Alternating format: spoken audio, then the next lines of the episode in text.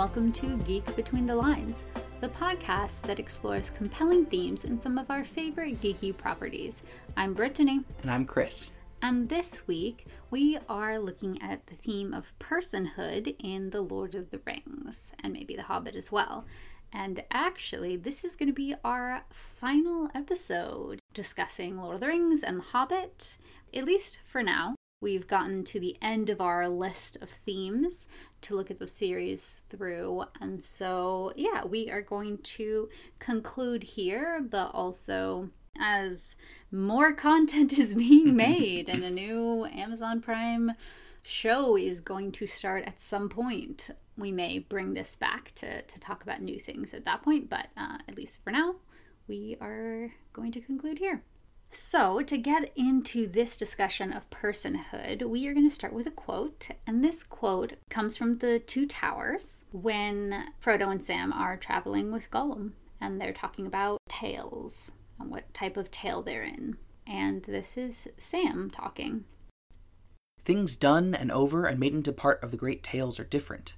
Why, even Gollum might be good in a tale, better than he is to have by you anyway. And he used to like tales himself once, by his own account. I wonder if he thinks he's the hero or the villain. so rude in a sense, but also understandable. Gollum's very interesting to read about and to analyze and discuss, but would we want Gollum traveling with us? I don't know.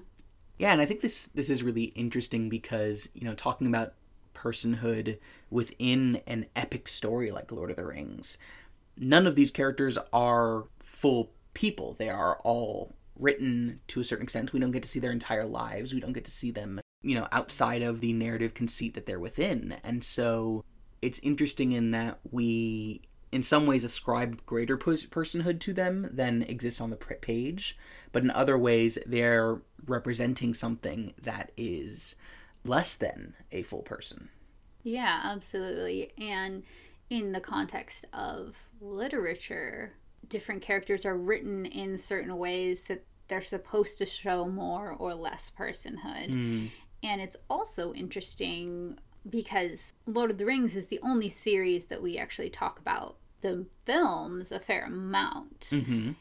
compared to just the books because the, the books there's so much there there's so many details and we are we know the the movies so well and in very many ways they're they're done quite well. But as compared to something like Harry Potter we almost never talk about the movies. Mm-hmm. it's it's all the text. And so there are additional kind of levels or layers of, of personhood that you get when something's taken from a page and then actors portray them mm-hmm. and and give yeah more face expressions or mannerisms and things like that. Absolutely. And i also like and I think it's particularly interesting to have it aimed from Sam at Gollum. This idea of being mm-hmm. the hero or the villain. Sometimes being in a story not only makes a character more palatable, but more simplified. They're put into a role. And one of the great things about Gollum is that he really is very ambiguous in those kinds of ways. But a fault in Sam's relationship with Gollum is his treatment of him that is giving him roles that he's forcing him to fit into, you know, even giving him new names, Stinker and Slinker. It is in many ways not engaging with the complexities that exist within Gollum's character. Yeah, absolutely. Sam distances himself from Gollum, mm-hmm. and in so doing, diminishes how much personhood he sees in Gollum. Yeah. Yeah. Well, do you want to get into the character you're bringing today? So, I wanted to talk about Shelob. Yes. Shelob is also a... also someone I would rather see on the page than in real life. Oh, absolutely. I Don't do even get like me spiders. started.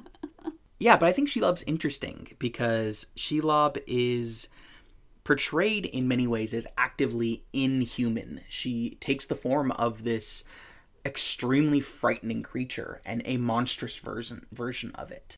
And she is the daughter of Ungoliant, who was considered the primordial spider, the first spider mm. of Middle Earth, and that she chose this form as a way of representing her hunger and her darkness. Can you imagine choosing that as your like materialized form? yeah, I want to be a gigantic spider. Yeah, yeah, exactly. Yeah. And Shelob is the most monstrous of her children that we see in Middle Earth.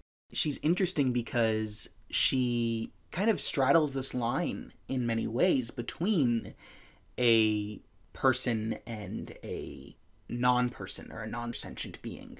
For one, she's given a gender. She's called she mm-hmm. throughout, and I think that's very interesting. But she's also never speaks in the books or on camera, though we know that she can. She makes a deal with Gollum to let him go as long as he brings her back things to eat. So we know that she is able to make reasoned choices and negotiate with others. She also can choose not to have alliances. Uh, one of the great descriptions of Shelob in the book is that Sauron basically jokes calling her his cat. Oh, rude. Sauron, not funny. Where he, he like gives her food to eat and she helps patrol this entrance into Mordor. And Tolkien also includes a line that says, but she owns him not, which apparently has been interpreted basically mean that she is not owned by him. She gives him no fealty. That she is not his pet in her perspective, even if she is in his. She owns him not? not Yeah. He owns her not? Tolkien. Tolkien, what? I thought you were a great writer. that seems like a pretty basic mistake. Come on, subject to verb agreement needs to be very clear, Tolkien, please. so, yeah, even characters within the series having different kinds of perspectives on her, and including mm-hmm. ones that are infantilizing, making her into a pet, into a less human, less full person. Yeah, that is really interesting because you have one, oh, pet, that's so nice. And then mm-hmm. you have, which would be much more close to our perspectives if we were in those circumstances, like Sam and Frodo, just like, oh my god, this is a monster. and then you have someone like Gollum's like, we could be beneficial to each other. Yeah, we have we have a relationship. Exactly. Yeah. So yeah, I think it, there's really interesting kind of different levels there, and I also think it's funny that she's described as a cat because even her as being described as not feeling like she is a pet to Sauron, that describes some cats too. Cats would also make a deal. Oh, you're gonna go out and fetch the food for me? Okay. I'll just sit here. it's essentially the deal we made with our cat. Yeah. Who's currently sitting on Chris's lap Exactly. and looking super cute and nothing like a spider. The other really interesting thing I found while I was doing some research on her is how some Tolkien scholars have also seen her as symbolic. And I think that for a character who is has less on-page nuance, symbolism kind of becomes a good way of interpreting things where she doesn't have lines that we hear her say her intentions or her motivations and so you can kind of sense more of what she represents and oftentimes scholars have argued that she represents this kind of dangerous femininity so dangerous. where you know she she uses webs to tie her prey up Oh no. and You have to brandish your sword at that dangerous femininity. she she has this all encompassing hunger Oh god. she just wants to devour her prey and ultimately she's defeated when she is penetrated by sam's sword Oh, no. These are all Never quotes I I saw. those words to me again. so yeah an interesting kind of element because she is a she and and we actually don't see her children Even in her name. in that's true yeah. But she's still classified and and, and represented um, as a feminine character throughout which I, I think is is fascinating too.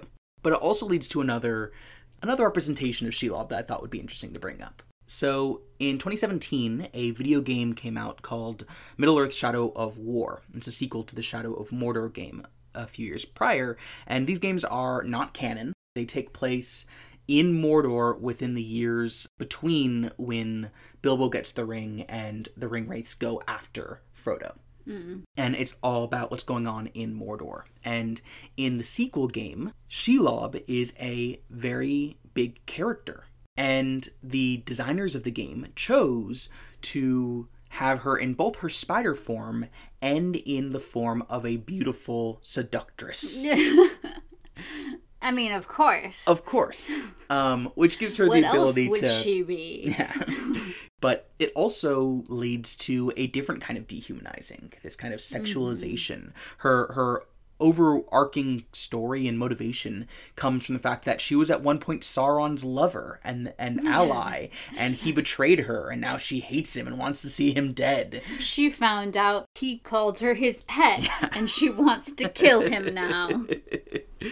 But, you know, even that kind of casts her only as someone motivated by her Relation to relationship. a man. Exactly. Yeah. Um Well, and, and- her only skill, she has to seduce to have power, right? and she is extremely seductive to the player character who is male whispering things in the sultry voice and yeah it's just it's it's it's pretty bad. So yeah i think it's it's very interesting. And and these games in particular have a real problem with personhood. We've talked a lot about orcs in the past in our episodes about race and things like that. Mm-hmm. And these games are interesting because they give orcs personality and individuality, where they all have different specific fears and, and motivations and desires and, and things like that. And yet, your character has a ring of power that they use to literally enslave orcs into an army that they build to hmm. challenge Sauron. And so the gameplay Are you conceit- supposed to be a good character? I am shrugging right now. you are a- actively fighting against Sauron, but one of the things that does come out is that the person who's helping you to do this domination is kind of building himself up to be the new Sauron.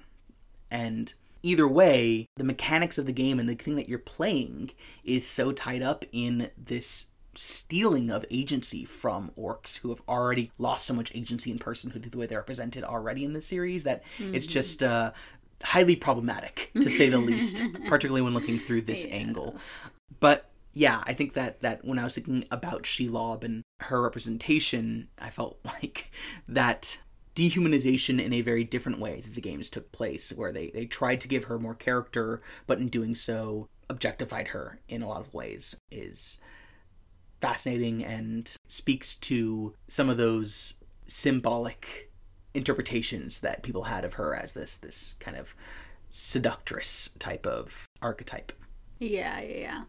And speaks to, I think, some of the troubles that people run into when personhood isn't necessarily done amazingly or character development isn't done amazingly and then it's like oh well we gotta make them more interesting somehow and it's it's oftentimes i think can turn into fairly shallow ways of doing so. Hmm Of, of course, there's also speaking to the constraints of capitalism and who What? has the rights to what. And what this, capitalism has a role to play in storytelling well, when when you are making a game taking place in Middle Earth, but you don't have the rights to the movies, but you do have the rights to the intellectual property of the books uh, uh, exactly, then you are losing a certain number of characters that you can draw on that people are familiar with, and so sometimes you just got to turn a giant spider into a sexy lady. Gotta You gotta. You gotta. No other choice. Well, what plot element did you want to talk about today? So I wanted to talk about the eagles or the great eagles that Okay. they're sometimes called. If you if you've mainly only watched the movies, you'll definitely remember scenes where they come to the rescue. Mm-hmm. so they are actually quite important plot wise, not necessarily in the quantity of times they are seen on screen, but in what they actually do. Just to give a little background about them, the great eagles are basically animals that have been taught language by the Valar, Hmm. particularly the king of the Valar, and were, and this is a quote, raised to a higher level.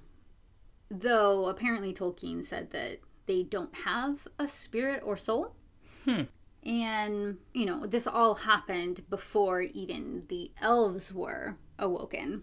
And so they are more ancient than the elves, but they don't exactly have the same personhood as the Hmm. elves. Uh, because, yeah, they don't have this spirit or soul, which is called Fae. So they were then sent from Valinor to Middle Earth to basically keep an eye on Morgoth and other such beings like Sauron, eventually, who are just wreaking havoc. They also interestingly possess the ability to see through all physical matter, hmm. except for the darkness of Morgoth's evil pits. Yeah, so they have like some special skills and abilities, and they were taught language by the Valar. But as I was mentioning, they're not seen a ton in The Lord of the Rings or The Hobbit, but they do important things.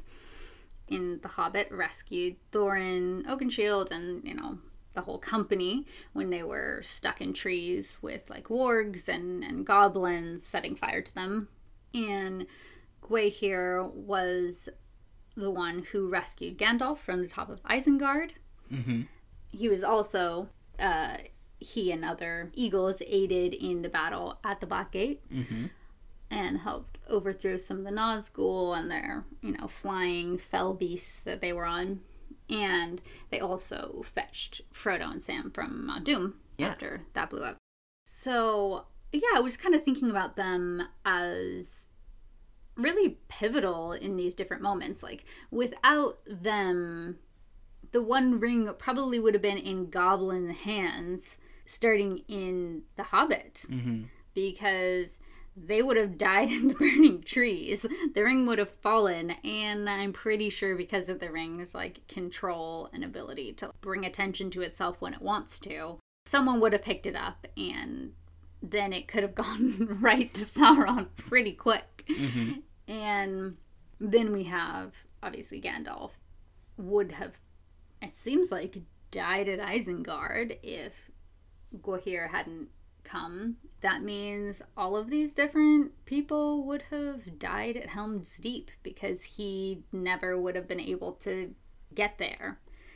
Also, Frodo and Sam would have died Yep. after destroying the ring because of, you know, lava. And so without them, nothing would have worked.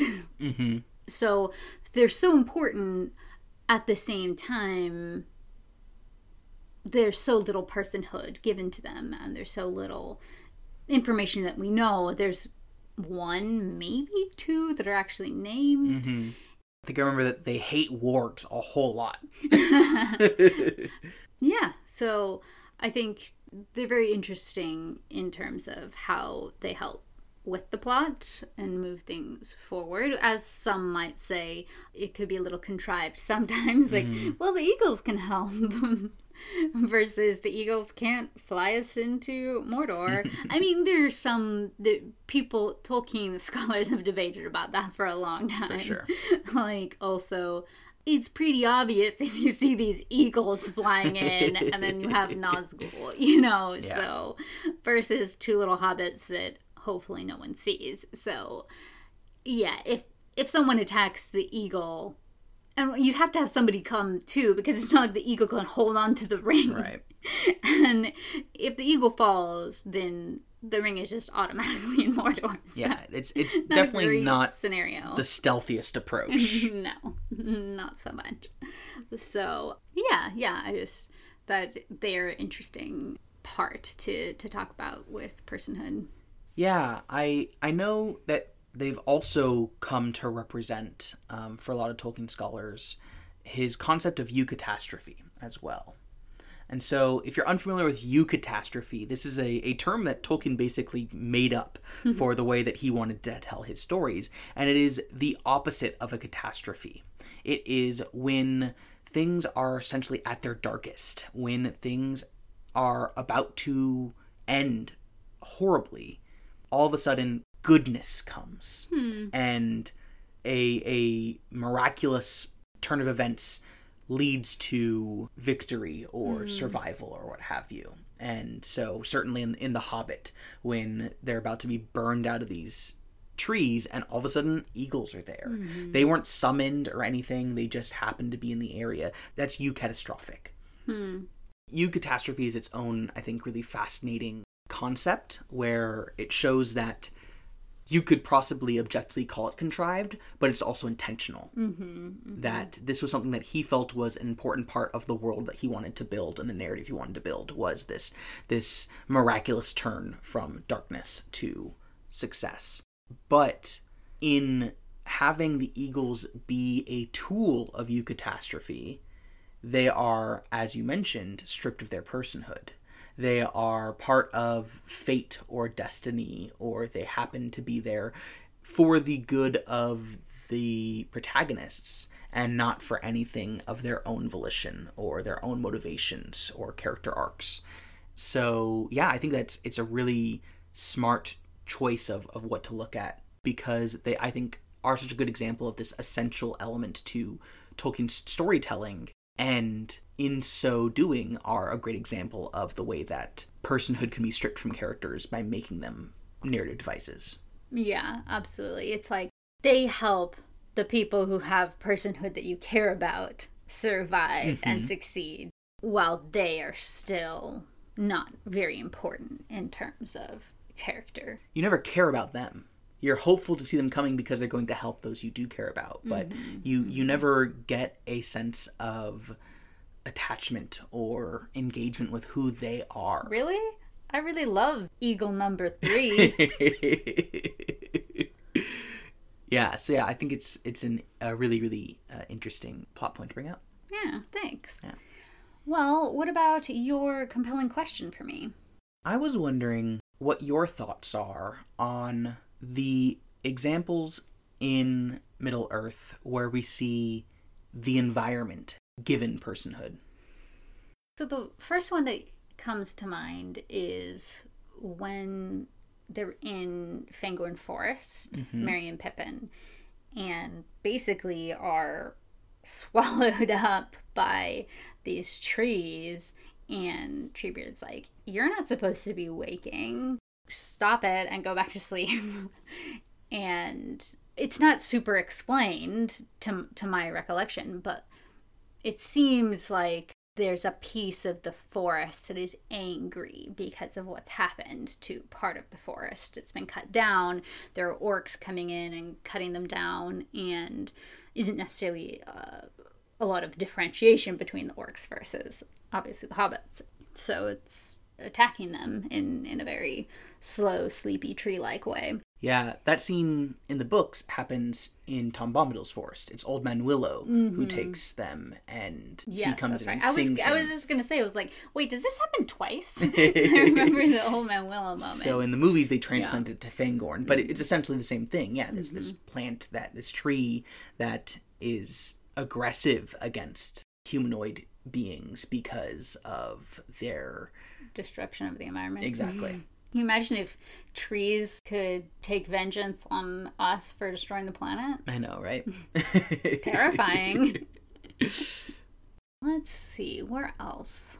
Well, isn't even Goldberry a like river spirit or something? She is Or the daughter of the river. Oh, got it. The daughter of the river. Clearly, I'm just combining it and Avatar Last Airbender. there must be a spirit of the river, right? uh, yeah. So she is her own thing. Obviously, as we don't entirely know what Bombadil or her are, hmm uh, but yeah, are definitely given this kind of high regard in relation to being able to make choices, being quote unquote good beings.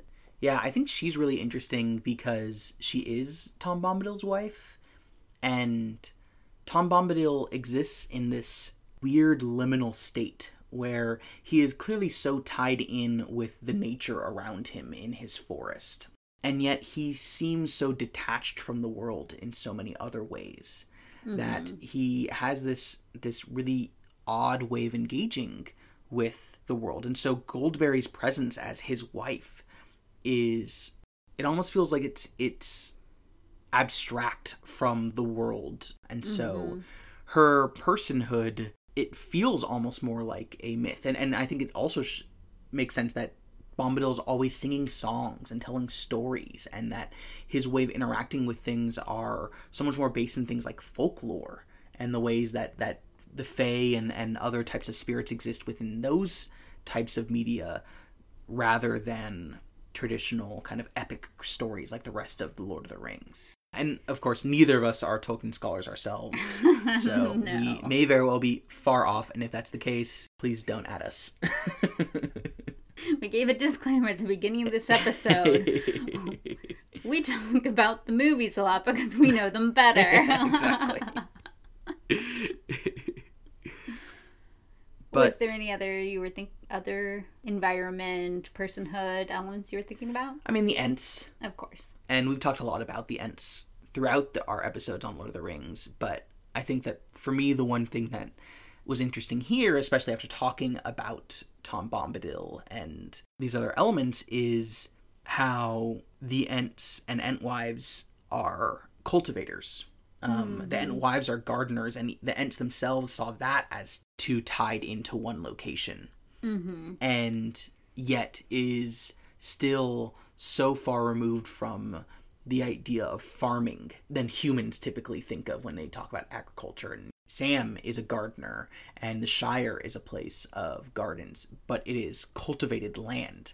Farmer Maggot has a farm. He's a farmer. So the Ents are even a more They somehow shepherd trees. Exactly. and I think that's a really interesting element where when you give the environment personhood, Tolkien is doing so in a way that is exemplifying much more basic kinds of development than widespread farming and the kinds of things that come with industrialization. For example, a lot of uh, indigenous communities in certainly in North America, which is most of what I've studied, they will do practices like controlled burning that mm-hmm.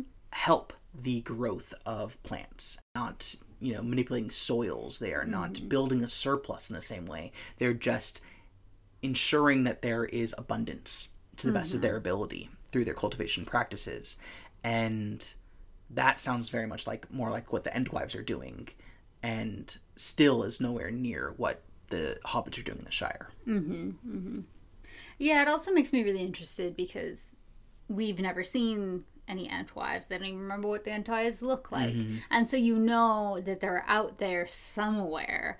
And so how many other sentient environment linked beings are there out there that we just don't know?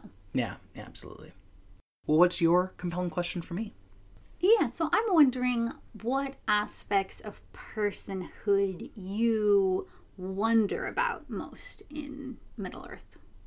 Hmm.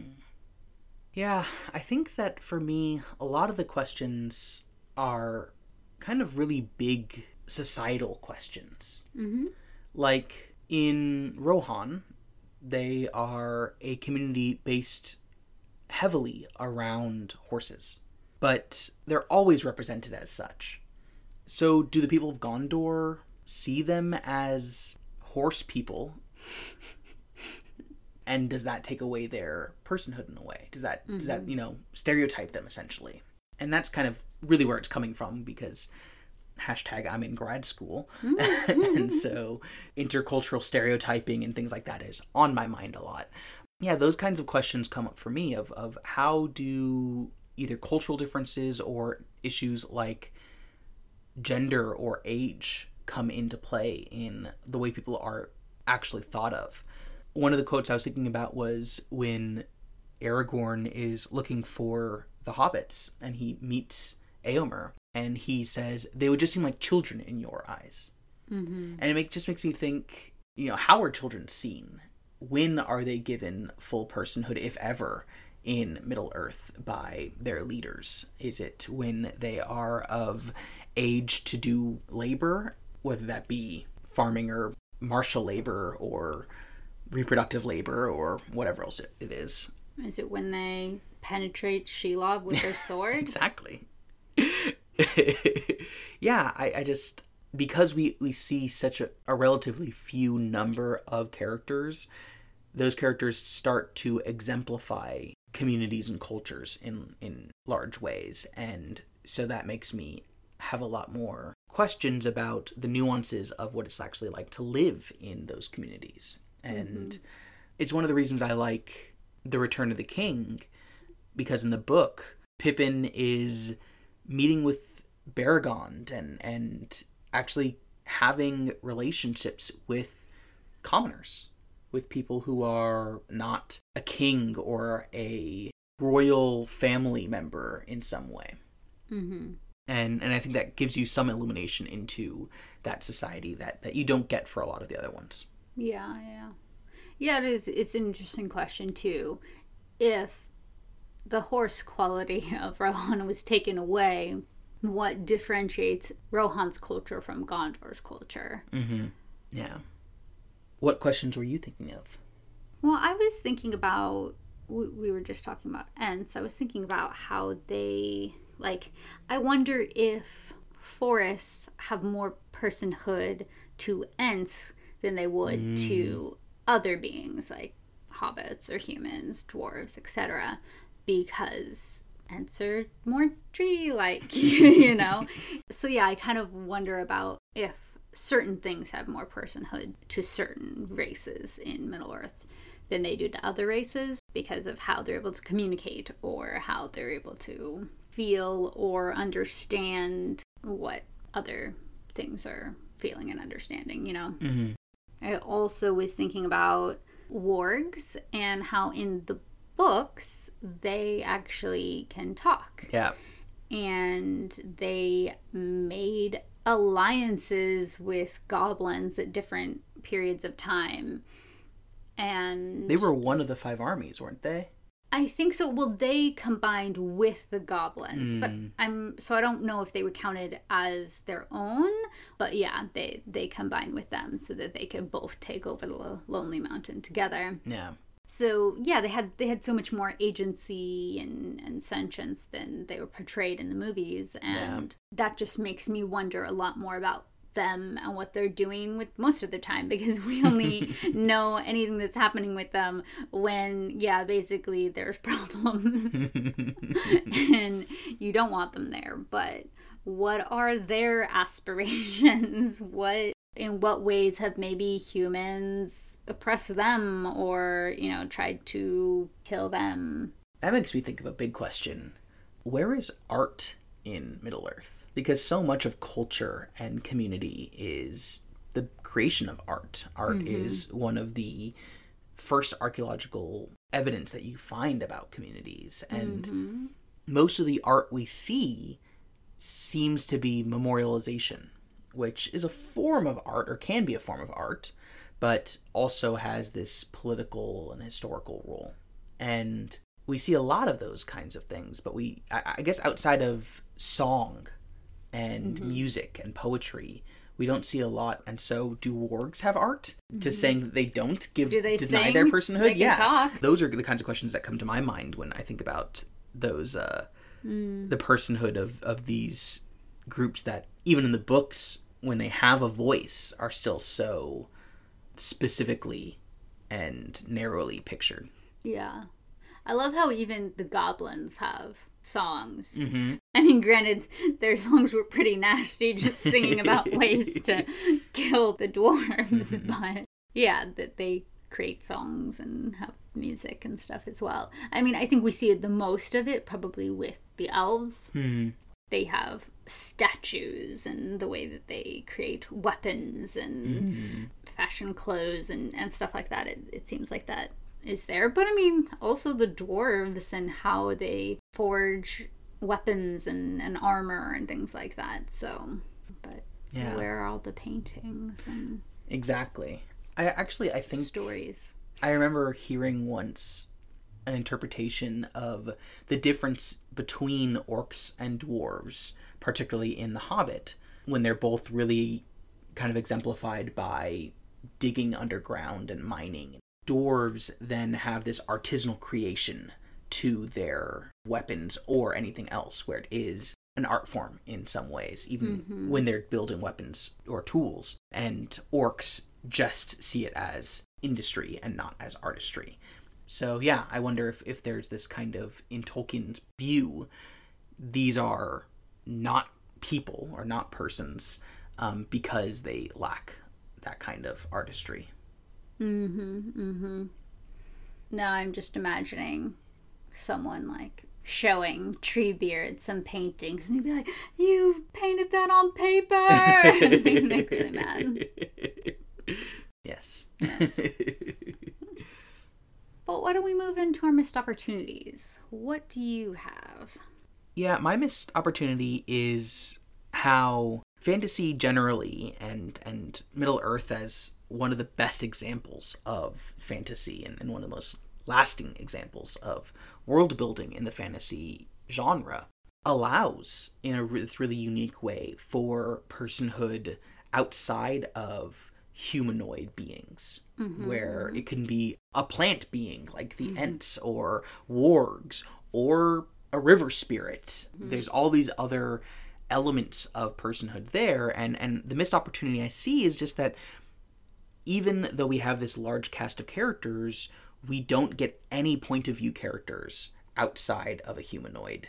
We mm-hmm. don't get a point of view of an eagle. We don't get a point of view of even an orc but i think even beyond that something like shelob or something something else that that we know has sentience and sapience and is mm-hmm. able to speak and yet lives in the world in such a unique and fantastic way.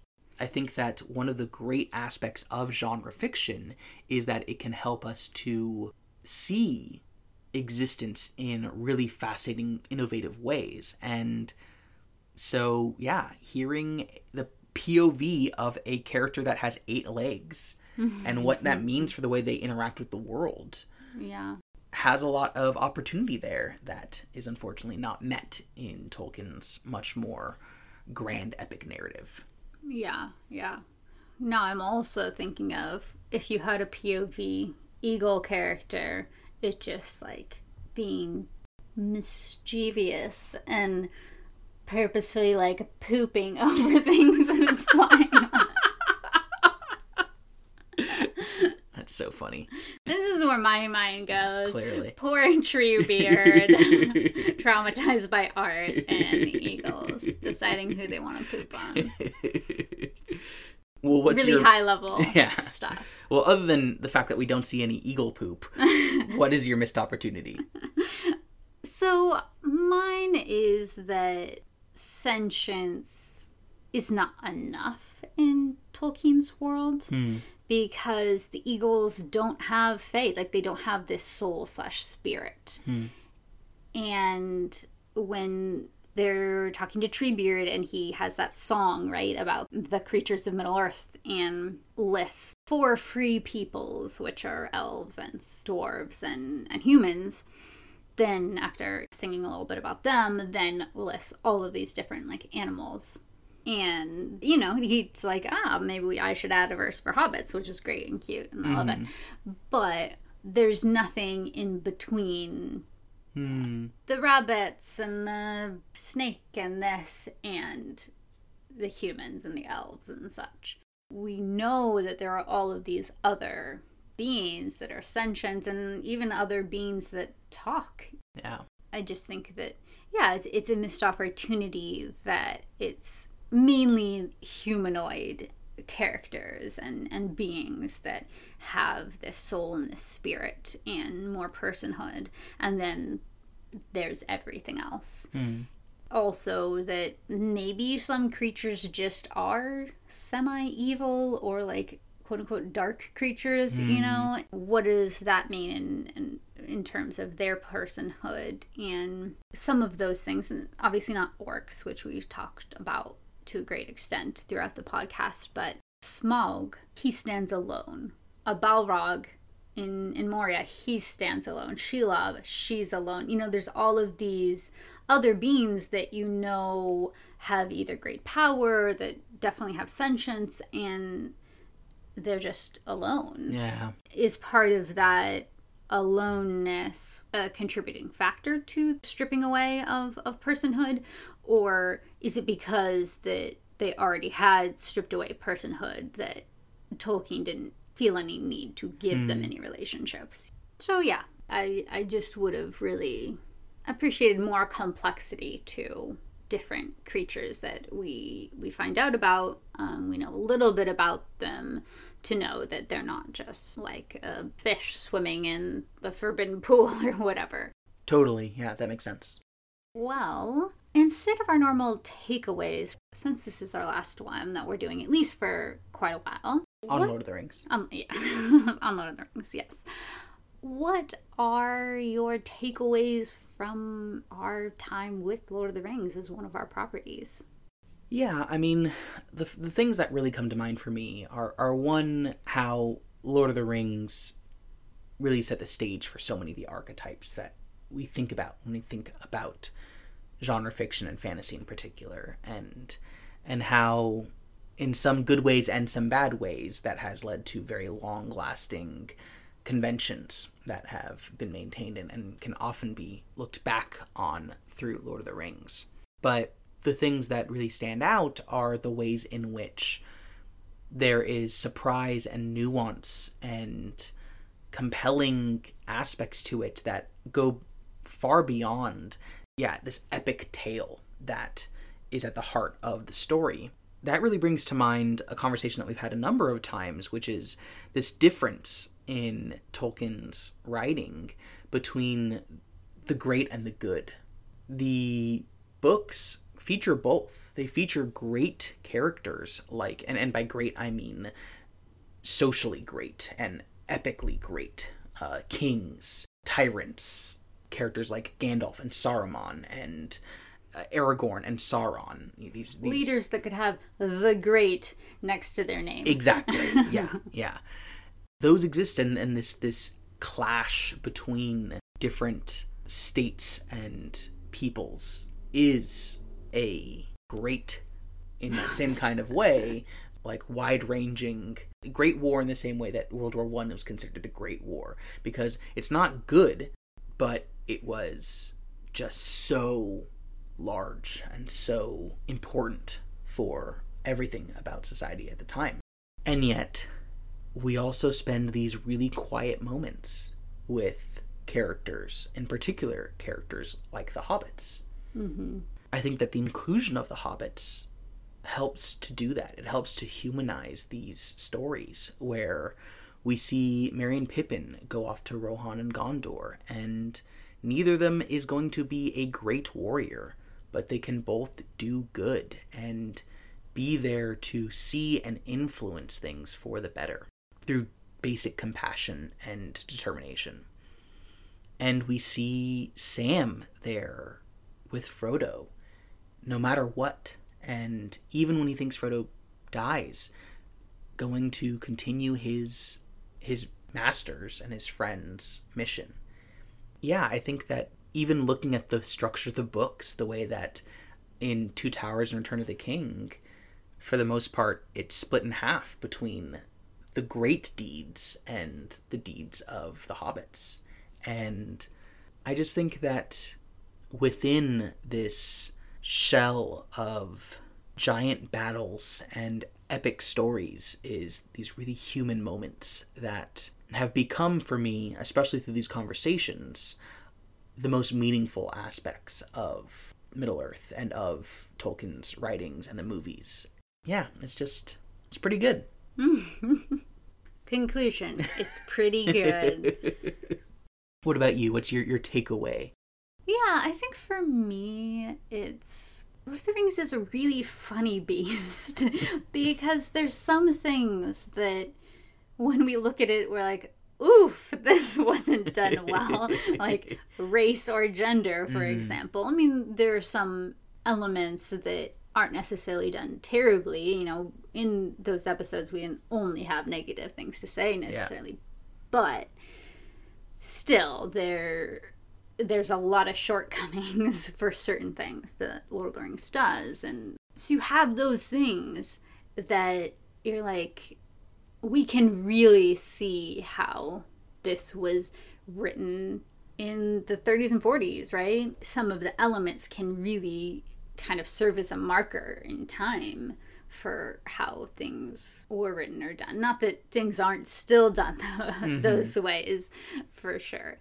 But then you have other elements that all of this time has passed and it's still wonderful. You know, it still has really interesting aspects or complexities or nuances. And it has important messages like, yeah, there is all of the great fighters and everything, but the ones that in the end really matter. It's these two little hobbits. And these beautiful thoughts of it's a pity Bilbo didn't kill him when he had the chance, and mm. and that mm-hmm. whole interchange between Frodo and and Gandalf, and how Frodo really changes over time from that initial attitude to believing in Gollum to then in the end being opposed to any war, to not wanting even something bad to happen to Saruman, who had caused mm-hmm. so many problems and so much suffering. And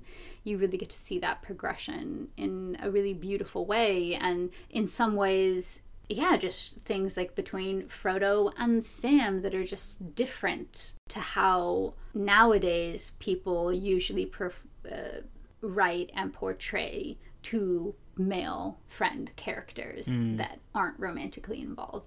And so it's just like, in some ways, there's these really significant, great things that have not only just like he- held up, but have also, in some ways, do some things better than current day things do, as things are so, I want to say, blockbusterized. you know?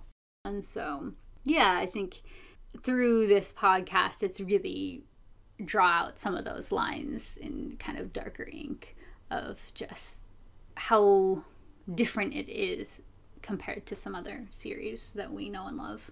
Absolutely, yeah. Well, that's going to wrap it up for our last episode on Lord of the Rings. Mm-hmm. What will we be discussing next week when we head into the Hunger Games? So, we're going to look at the Hunger Games and the Ballad of Songbirds and Snakes through the theme of greed. Greed in the Hunger Games next week. Well, thank you so much for listening to this week's episode of Geek Between the Lines. You can find the links to our social media and our website in the episode description, or you can send us an email at geekbetween at gmail.com. You can also join us on Patreon at patreon.com slash geekbetweenthelines to get access to all sorts of fun extra content and to help keep the show sustainable. We want to thank Kimberly Taylor Pastel at Lacelet for designing our logo. You can find her designs at lacelet.com or searching for Lacelet on Facebook or Instagram. Thanks again, and we'll see you next week. Until then, geek, geek out. out.